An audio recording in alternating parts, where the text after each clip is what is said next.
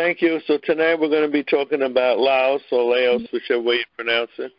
Herman Searshu is going to be giving a very short discussion on the history of Laos as a country building socialism. And we're going to be talking about the period of the late 60s during the Vietnam War period when most of the changes began. Head comments, yes, sir. So I'm starting off in the book Cash and Violence in Laos and Vietnam by Anna Louise Strong, Chapter 2, Land of the Lao. I'm starting off with a little bit of the history of Laos. Three nations emerged from the breakup of French Indochina in 1954 Vietnam, Cambodia, and Laos. In the eyes of the West, they were new nations, for the French rule had blotted out their names and even jailed local patriots for singing an old song or flaunting a map showing an ancient country. But among the people, the memory endured of kingdoms that flourished long before the American continent was discovered. The oldest of these nations, Vietnam, recorded history before the Christian era and had a legendary tradition for more than 4,000 years. Even the youngest of these nations, Laos, was several times as old as the United States. All of these nations have characteristics in common, which they share with other neighboring states.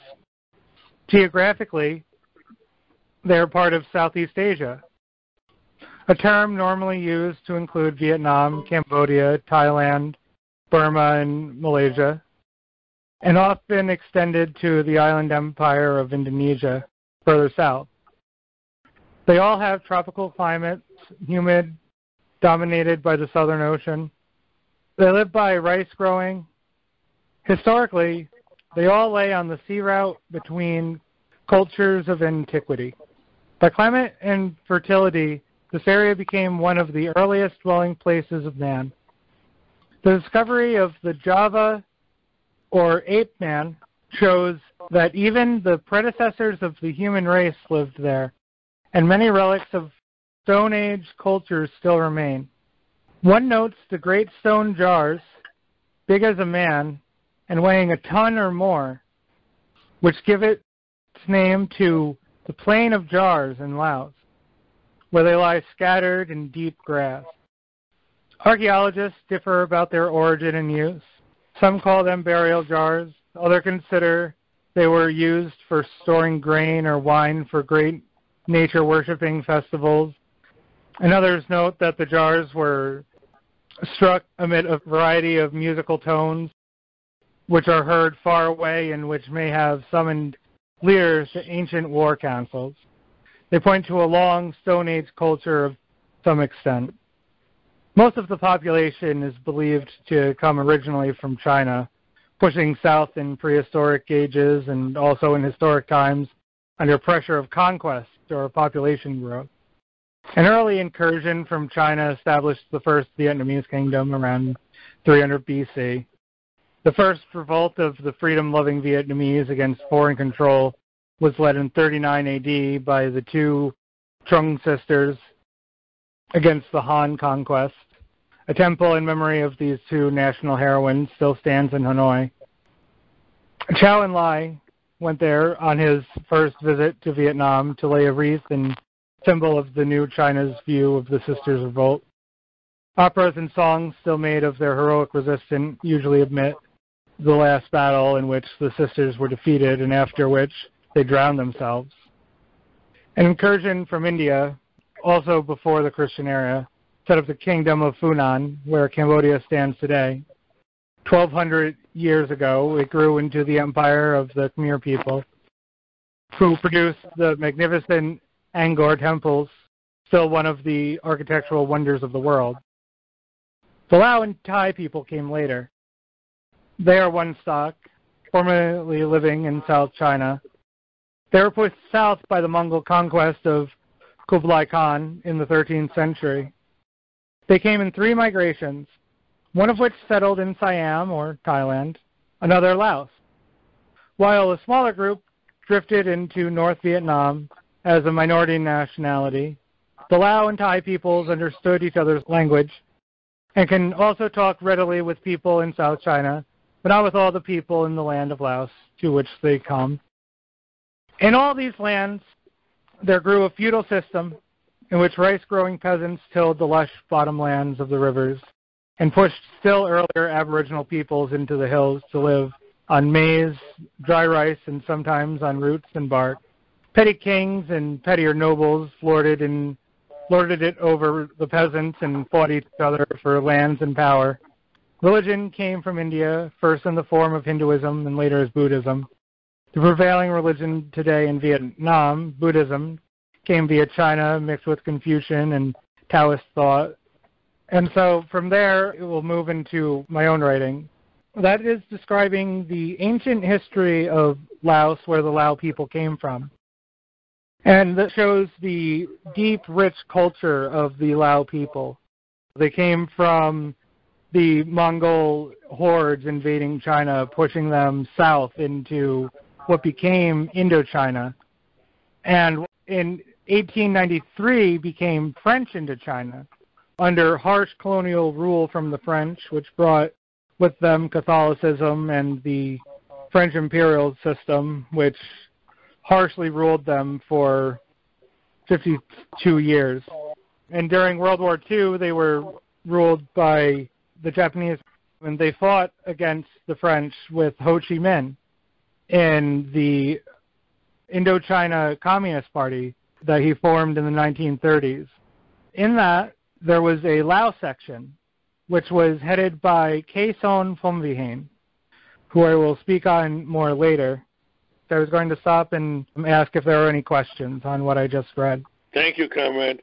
The next part is going to be more modern Laos from the part of World War II onward. I'm actually really excited that we're studying this. It actually is another country on our side. They won their war. It's very interesting. It was a war on the same scale as Vietnam, but it was completely secret, quote unquote, because our country never officially declared war. And Hmong army was funded by heroin. So I'm glad we're studying this. Thank you. Thank you. What material were the French in Laos for? They were in Laos for basically the same reasons that they were in Vietnam and Cambodia to expand their empire because they didn't really get that big a piece of China. They wanted Indochina so that they could have their little slice of Asia as well. So that they could get the rubber, they could get the spices, the produce, all that stuff, so that they could ship it back to France because France couldn't survive on their own without their colonial possessions. And yes, they do still have some influence there today, not as much as they did. It's more of a mutual thing now because Laos has allowed foreign investment since the collapse of the Soviet Union out of necessity, not necessarily because they want to. Okay, thank you. I'm going to add to that. President Eisenhower, one of the former presidents of the United States, wrote a book in the 50s, I think it was 54, called Mandate for Change. Mandate for Change. And in that book, he says quite openly that the French were in Vietnam and Indochina because they wanted the tungsten, the rubber, and the mm. manganese. That's what comes out of the book of Dwight Eisenhower. So he admits they're there for natural resources. I urge people to get the book, Mandate for Change, written by a capitalist president. Thank you. You could also look at several the kingdoms of of Indochina, specifically those near Vietnam, Cambodia, and Thailand, were very well known for their trade across the Indochinese Ocean, especially with the Indian Empire at the Indonesians and the Chinese. The area that they were in, the area of Indochina, especially near Vietnam, is very important to shipping even today. Thank you. That's true. Thank you.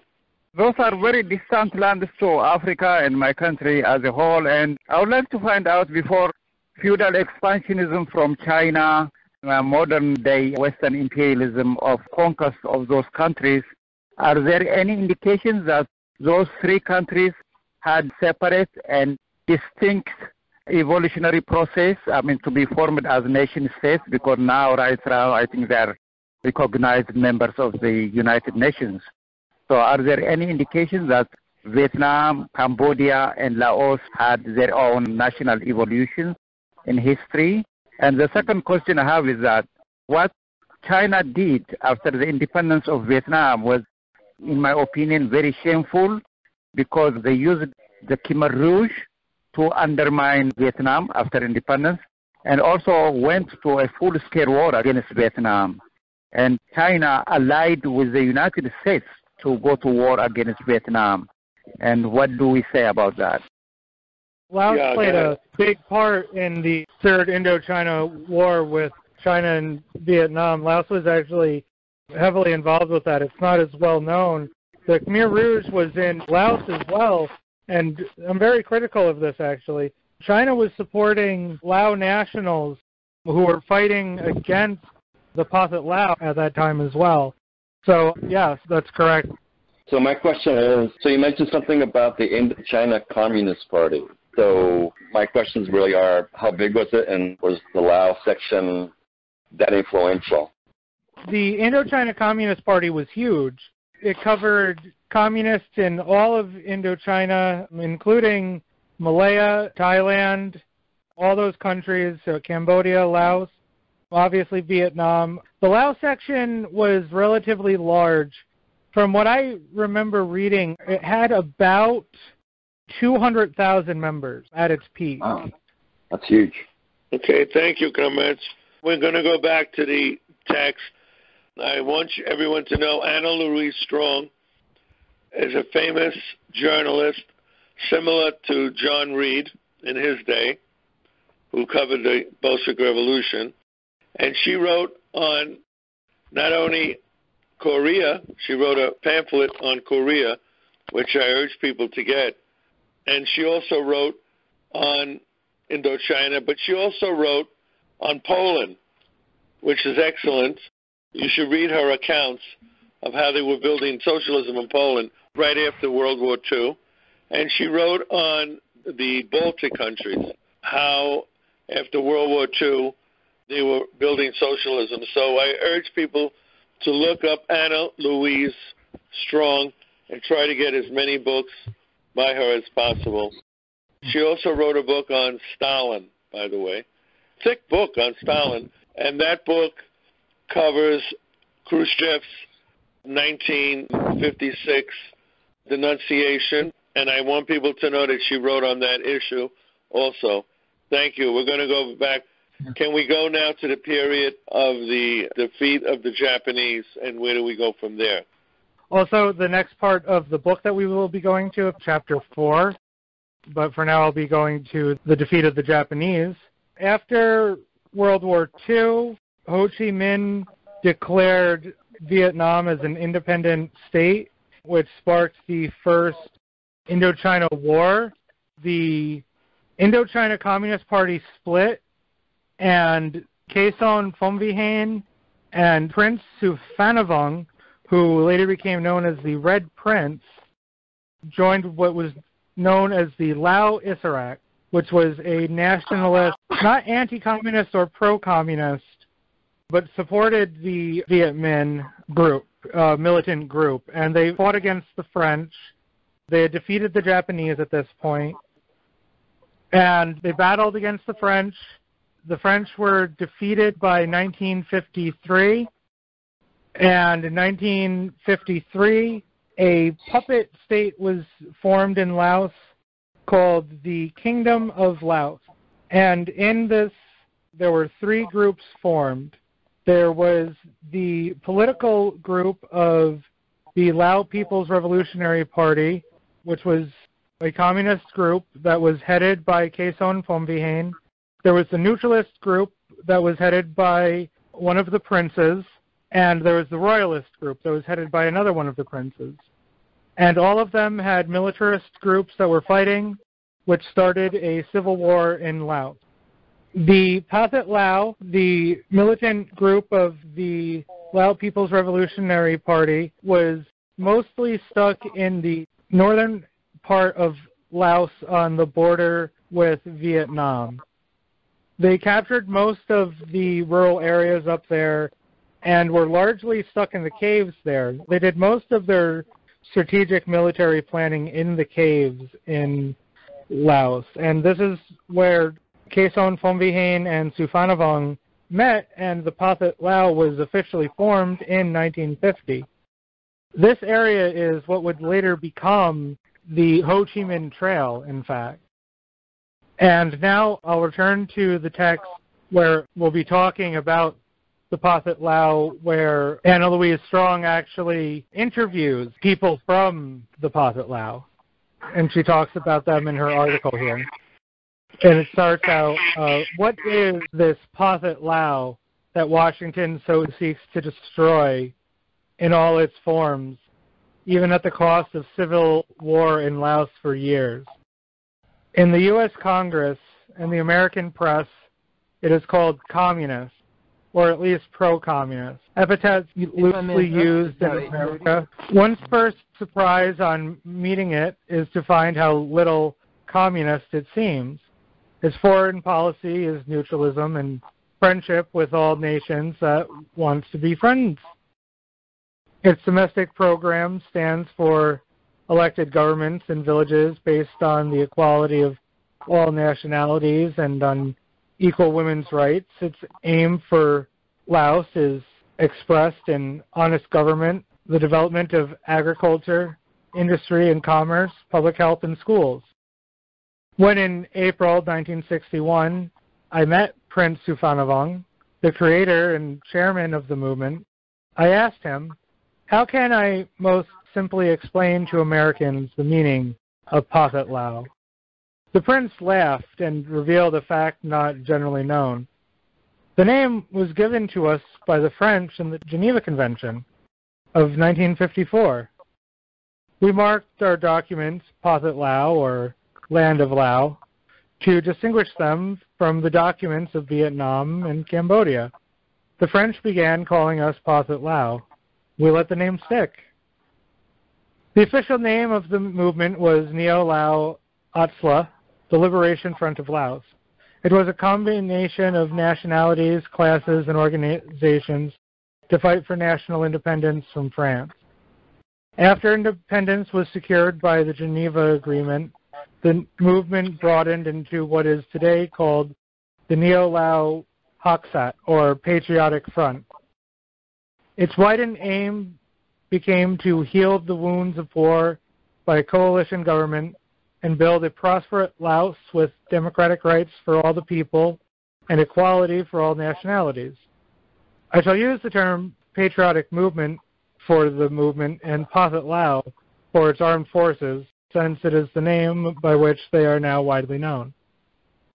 The program of Patriotic Front was given in some detail in its election platform in the historic election of 1959, which the U.S. Congress deplored as a communist victory when the Patriotic Front and its allies won 13 out of 21 seats. Let us briefly note its three sections political economy and culture.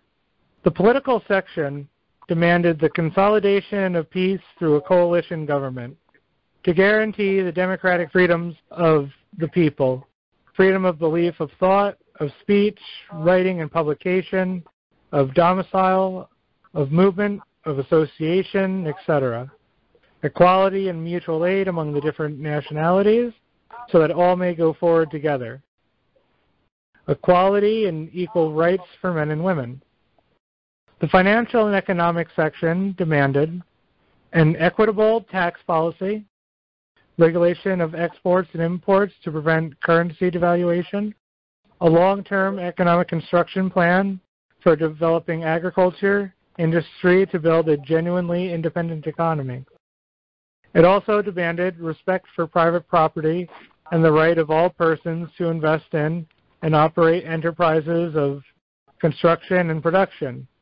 It seems a mild welfare program, milder than Roosevelt's New Deal. How mild and even primitive it was can best be seen from the culture and social program. It proposed to set up classes to gradually liquidate illiteracy, to set up primary and secondary schools and gradually universities, to restore and develop the mutual culture, to prohibit war propaganda and propaganda for splitting the nation and making strife among the nationalities. It proposed to develop departments of health to guide prevention and cure of disease, to organize social relief for the sick and needy. Stop and consider. Here is a country for centuries a hotbed of tropical disease which kill off the population. When the French left, there was just one educated native doctor in the nation. Now at last, a patriotic movement appears which promotes in its platform the idea of public health and public schools. If you ask why anyone should fight such a mild welfare program, I refer you to the economic royalists who fought Roosevelt and to the men in the southern states of the USA who today fight integration. Clearly, the privileged feudal rulers like Kate Boun Oum and Nosavan will fight bitterly against equal rights for savages and slaves.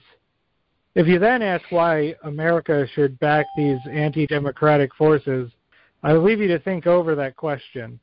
It is Washington's customary policy, and we shall discuss it later in this book.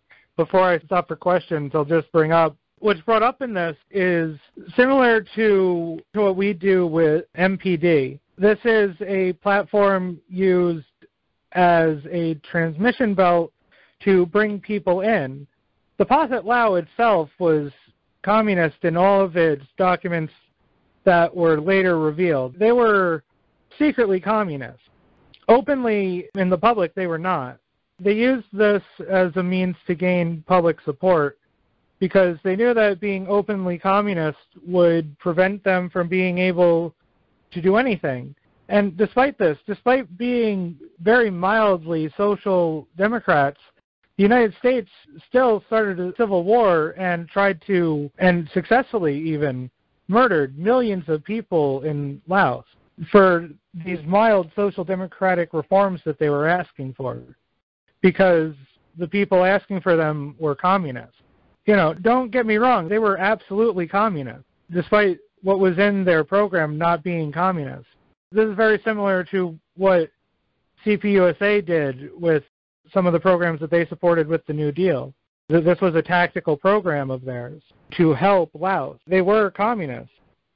And we can see that even with this seemingly liberal social democratic policy that they were pushing, that the United States was willing to murder them just for this. And with that, I'll open for questions. A couple of things I jotted down.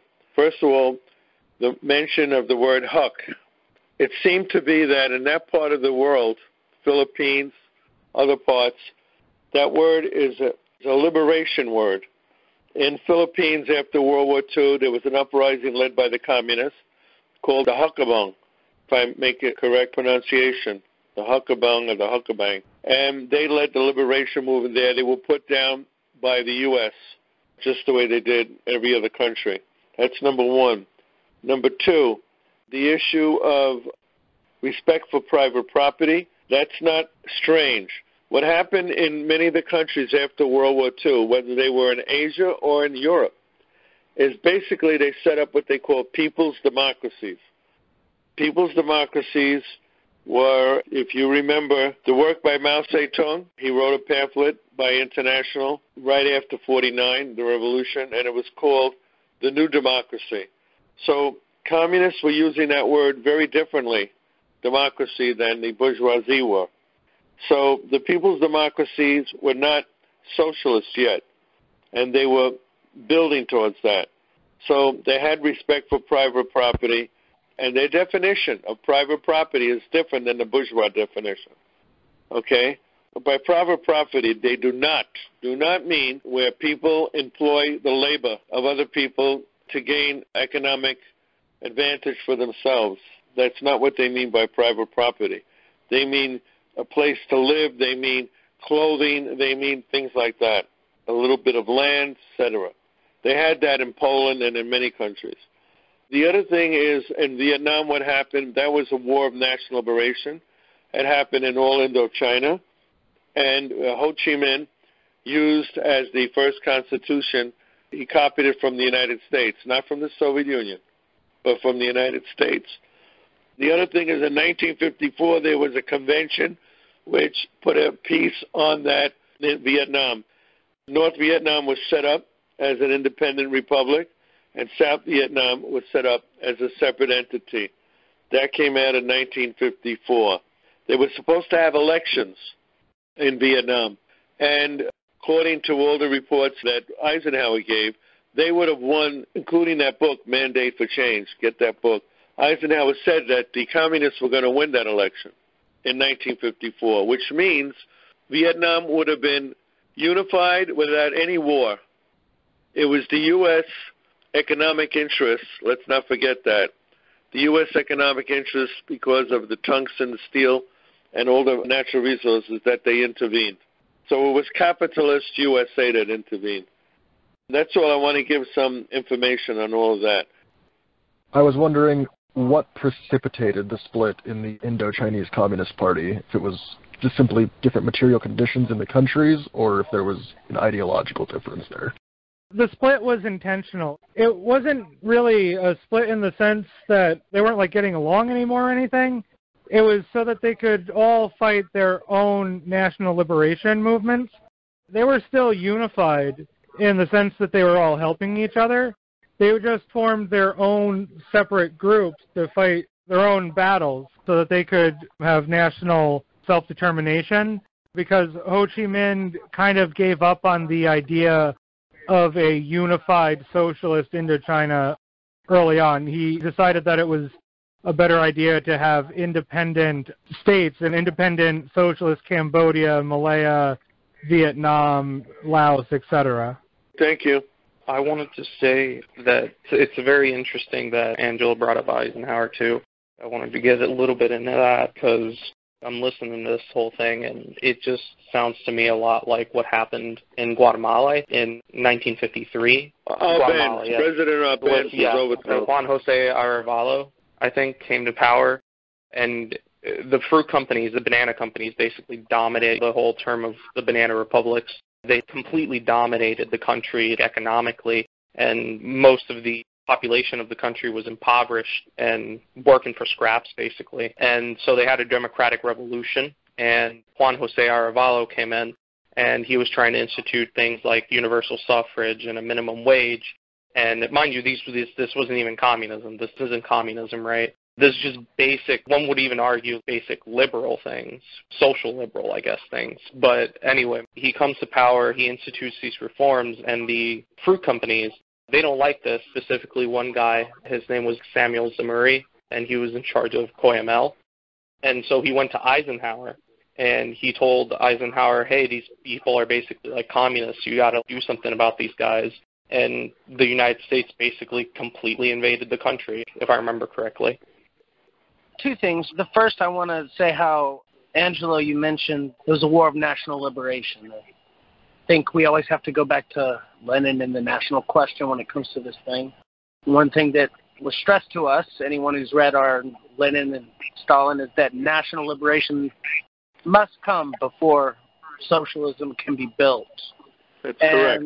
until countries shake off the yoke of imperialism and foreign intervention, there's no possible way to build socialism. And during this time, another thing you mentioned, this new democracy, these democratic national movements, national democratic movements, were coming during a time when many of these countries in Asia are semi-feudal still, slash semi-colonial, and they didn't have capitalist productive forces like many countries in the West did that are needed for socialist production. So there was respect a, a proletarian-led national democratic revolution. I think it's just important to make a distinction between socialist revolution and national liberation wars. And the clandestine nature of the Lao People's Party and later the Lao People's Revolutionary Party and the Pathet Lao as the front organization and them wanting to put up obviously what you described before as not wanting to be demonized for their communism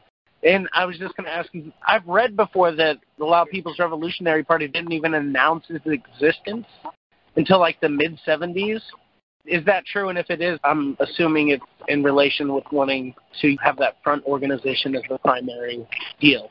Yeah, that's correct. They didn't even call themselves the Lao People's Revolutionary Party until 1975 when they achieved national liberation fully. They had declared themselves communist fully in the 60s, in the mid 60s, but for a while they were just national liberation movement fighting against royalists and secretly fighting against the United States. They had their front organization, but they were just kind of like a social liberal, social democratic party that were trying to make things better with a communist military that was fighting off in the countryside, capturing small little rural towns, trying to fight off the United States while the United States was growing opium and dropping hundreds of millions of bombs on them. I want to add, after 1945, between 45 and 53, there's discussions going on in the international communist movement. And Comrade Stalin was still at the helm of the international movement at the time. So none of this happens without the consent, really, of Comrade Stalin. So just re- keep that in the back of your minds that Comrade Stalin, as Lenin said before, a country has to go through, if it's a colonial country, it has to go through a war of national liberation. Keep that in mind that we were a colony of England in the 1700s. And that's why communists look at 1776 as a war of national liberation. It was only the first war. We're waiting for the second revolutionary movement, which we call for, which is getting rid of capitalism and going to the next form of socialism. And that's what many countries did in the world after that period. Thank you. I would add that after Stalin died, before Mao became kind of crazy and started fighting against them, Mao was actually sending a lot of help their way as well in Vietnam, Laos, and Cambodia before he decided to start fighting against them.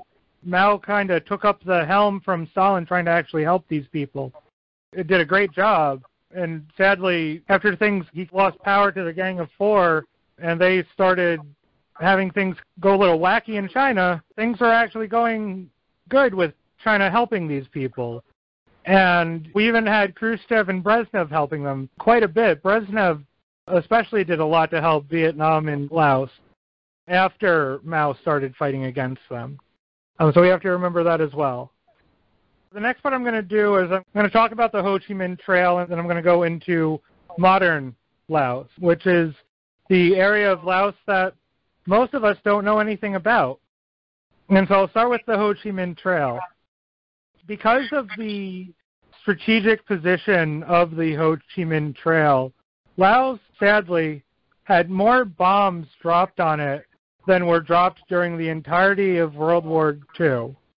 To this day, Laos is still dealing with the effects of the massive, at the time, covert bombing campaign by the U.S. imperialists. 270 million bombs were dropped on Laos between 1964 and 1973 in the so-called Secret War. No country in history has been bombed as much previously or since. However, bombs were not the only thing dropped on Laos. To add insult to injury, the imperialists also dropped Agent Orange, which is a carcinogenic herbicide on Laos, which was also dropped on Vietnam, as many of you know. This has led to devastating, lasting effects on Laos and Vietnam, including horrific birth defects and increased cancer rates. And these are both things that are still affecting Laos and Vietnam to this day. There are still hundreds of thousands, if not millions, of bombs left unexploded throughout Laos. They're still dealing with this. There are people, special units in the Laos military who go around and they detonate or remove the unexploded bombs. There are people who are sent out to try and farm the countryside, and occasionally a child or somebody trying to till their land will accidentally run into one of these bombs and they'll lose a hand, a leg, both their legs, their life, because of what the United States did to Laos. This is something that is still affecting them, and it's absolutely terrible because they wanted national liberation, because they wanted to break from the yoke of imperialism. Despite all of this, despite the odds being against them, Laos did win their war of independence, and they did their best to try and establish a socialist economy. They tried doing what they could, like Vietnam did, to establish a socialist model right from the get go. Sadly, like in Vietnam, this didn't work. They didn't have the productive forces set up to do it. They tried through the 70s into the 80s to establish a socialist economy, and it failed miserably, absolutely miserably. It was it was really sad. They tried collectivization, it just didn't work. There really wasn't much that they could do. They couldn't farm their land because of the bombs. Agent Orange was still affecting them. They couldn't grow anything because all of the crops were still dead. They're still trying to reforest the land because of deforestation effects because of Agent Orange and the bombing campaigns. They're still trying to fix the plain of jars because of the destruction caused due to the bombing.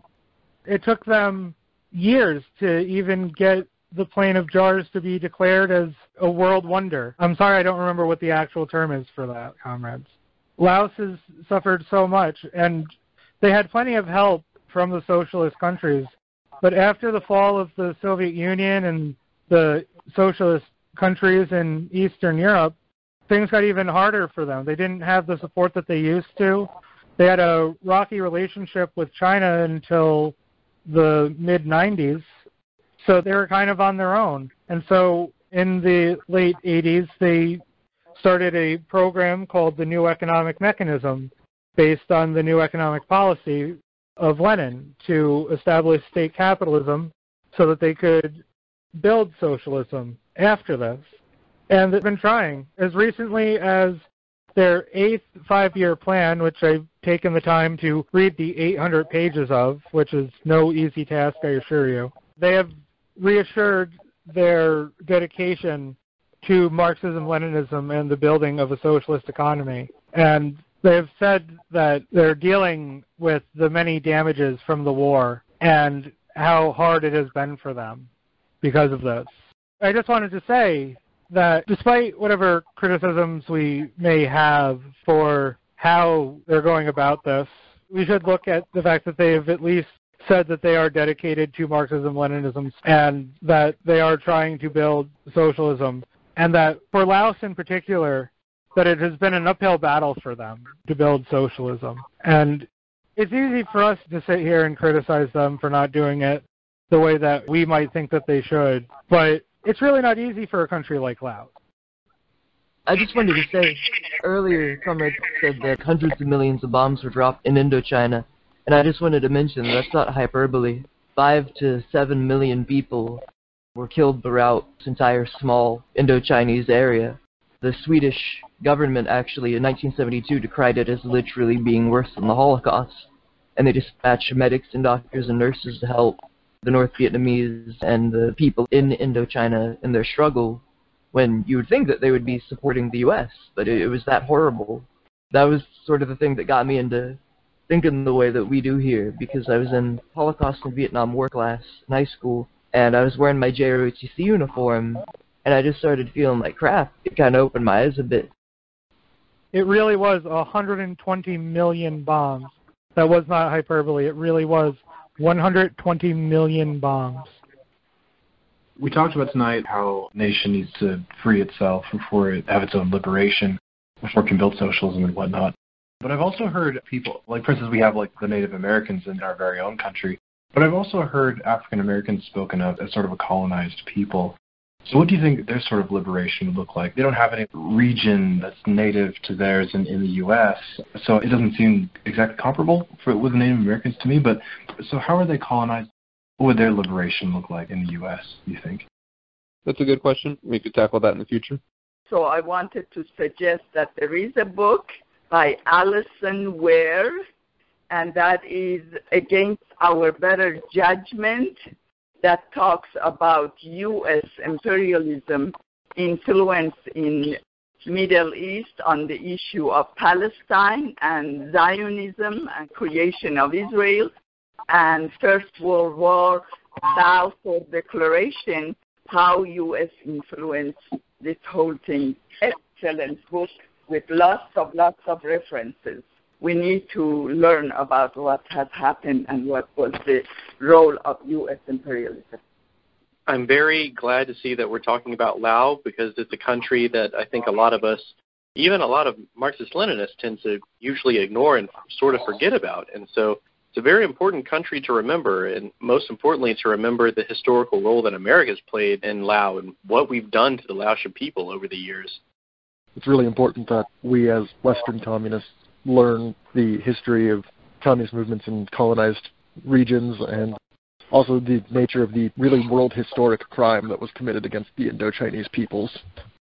I want to say that it brought back a lot of memories for me because in the 70s when I was growing up, would hear and I'd follow all the news that I could about Indochina and about the United States involvement in 1975. And of course, Laos was in the news a lot, but not enough. It was just sort of like sort of waylaid and just kind of forgotten, I think. But it's important to bring up that about the bombing and about our involvement and comparison there with the bombing in World War II. Aside from that, I like to say that the books by Anna Louise Strong are actually magnificent, and that's all I have to say. Thank you. One of the things that Laos has been doing to try and help themselves with development is they actually, and this is kind of funny because this is something that the United States doesn't have. They actually have been building a high speed rail, and they have which is something the United States doesn't have. They've got a high-speed rail now that connects them to China, which is going to allow them, it's connecting them to China, Cambodia, and Vietnam better. It's going to allow them to have workers come in and out. It's going to help grow their economy. They've built a bunch of hydroelectric dams, which allows them to export power, which is helping build their economy. And the more money that they're allowed to bring in, the more that they're going to be able to build up their economy industrialized, which is going to help them be able to build socialism quicker. Because they haven't even gotten a chance, which is sad in my opinion, because they started this in 1987. They haven't been able to even get to the capitalist stage of development yet. They're still working on that. So that's what I got for that.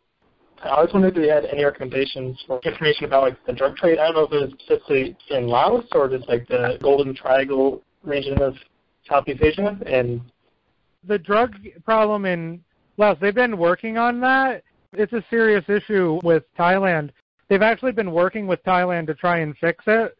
They've been doing a good job. They've confiscated a lot of drugs in recent years, especially in 2019. They confiscated an awful lot of drugs. I could be wrong, but I think it's upwards of 500,000 tons of drugs that they've confiscated, especially pills. But it was a really, really serious problem for the last like 20, 30 years. Getting better, but it's still a serious problem over there. Basically, what's happened is the U.S. used to use Southeast Asia for drug running. However, mm-hmm. it's moved it to Afghanistan. Now that we control Afghanistan, we've moved it there. After hearing about just the sheer magnitude of the damage caused by the United States to Laos, it just gets me thinking about what the goal is of a communist in the country that does such things. I guess that's a different topic. I have had the opportunity to visit Laos in 2014 while I was living and studying in China. And it's a beautiful country, amazing, rich history, and of course, the scars of the war can be seen everywhere. Houses are made with some of the old shells. People still die from uh, about 80 million bombs are unexploded ordnance in Laos to date. And I think it would be a very important thing for our party to do to send delegations to some of these countries and to build links with their parties. I think that kind of international solidarity is crucial. And on our local level, our town is creating a sister town program. And one of the countries I'd like to sister with is Laos because they also have a big agricultural and farming economy. So we want uh, from our farm to their farms to link both countries and, of course, to apologize for the imperialist aggression and the continued imperialism of our country against Laos. Great class tonight, Saoirse. It just reminds me of when I went to Vietnam and went to Ho Chi Minh City, and there is a museum there called the War Remnants Museum. I don't know if anybody's been there, but it's really fantastic. You get to see a lot of really vivid photographs and history about what happened during the American portion of the war and all of the destruction that we caused, as well as the effects of Agent Orange and where that was dropped. It's crazy. Agent Orange was dropped everywhere and it devastated the country. You can still see lots of people walking around that have birth defects that are very likely caused by Agent Orange. And that stuff, it really never goes away. It has to be heated to 10,000 degrees to destroy it. You can't do that to soil. Thank, Thank you. you. I wonder uh, if our party can contact the foreign publishing houses of those countries and request them to release uh, concrete information about the level of destructions in those countries to educate the American people and primarily the members of our party. And tonight's presentation to educate us about the level of uh, barbaric aggression by United States imperialism. Okay, just want to mention one thing. COMECON, Council for Mutual Economic Assistance, C O M E C O N. It was the socialist alternative to the European Common Market. It was set up on the Moscow River in 76. They were building it, I saw it. And Laos was a member of it, and so was Cuba, so was Vietnam. North Korea was even a member of it. The only one who was not a member was Albania and China. They were the only two socialist countries who were not members. And it was what the name says Council for Mutual Economic Assistance. Communist countries, socialist countries traded among each other. When that was destroyed in 1991, then they were forced to do different economic things. That's all. Thank you. Hi. Thank you, everyone. Thank Good night.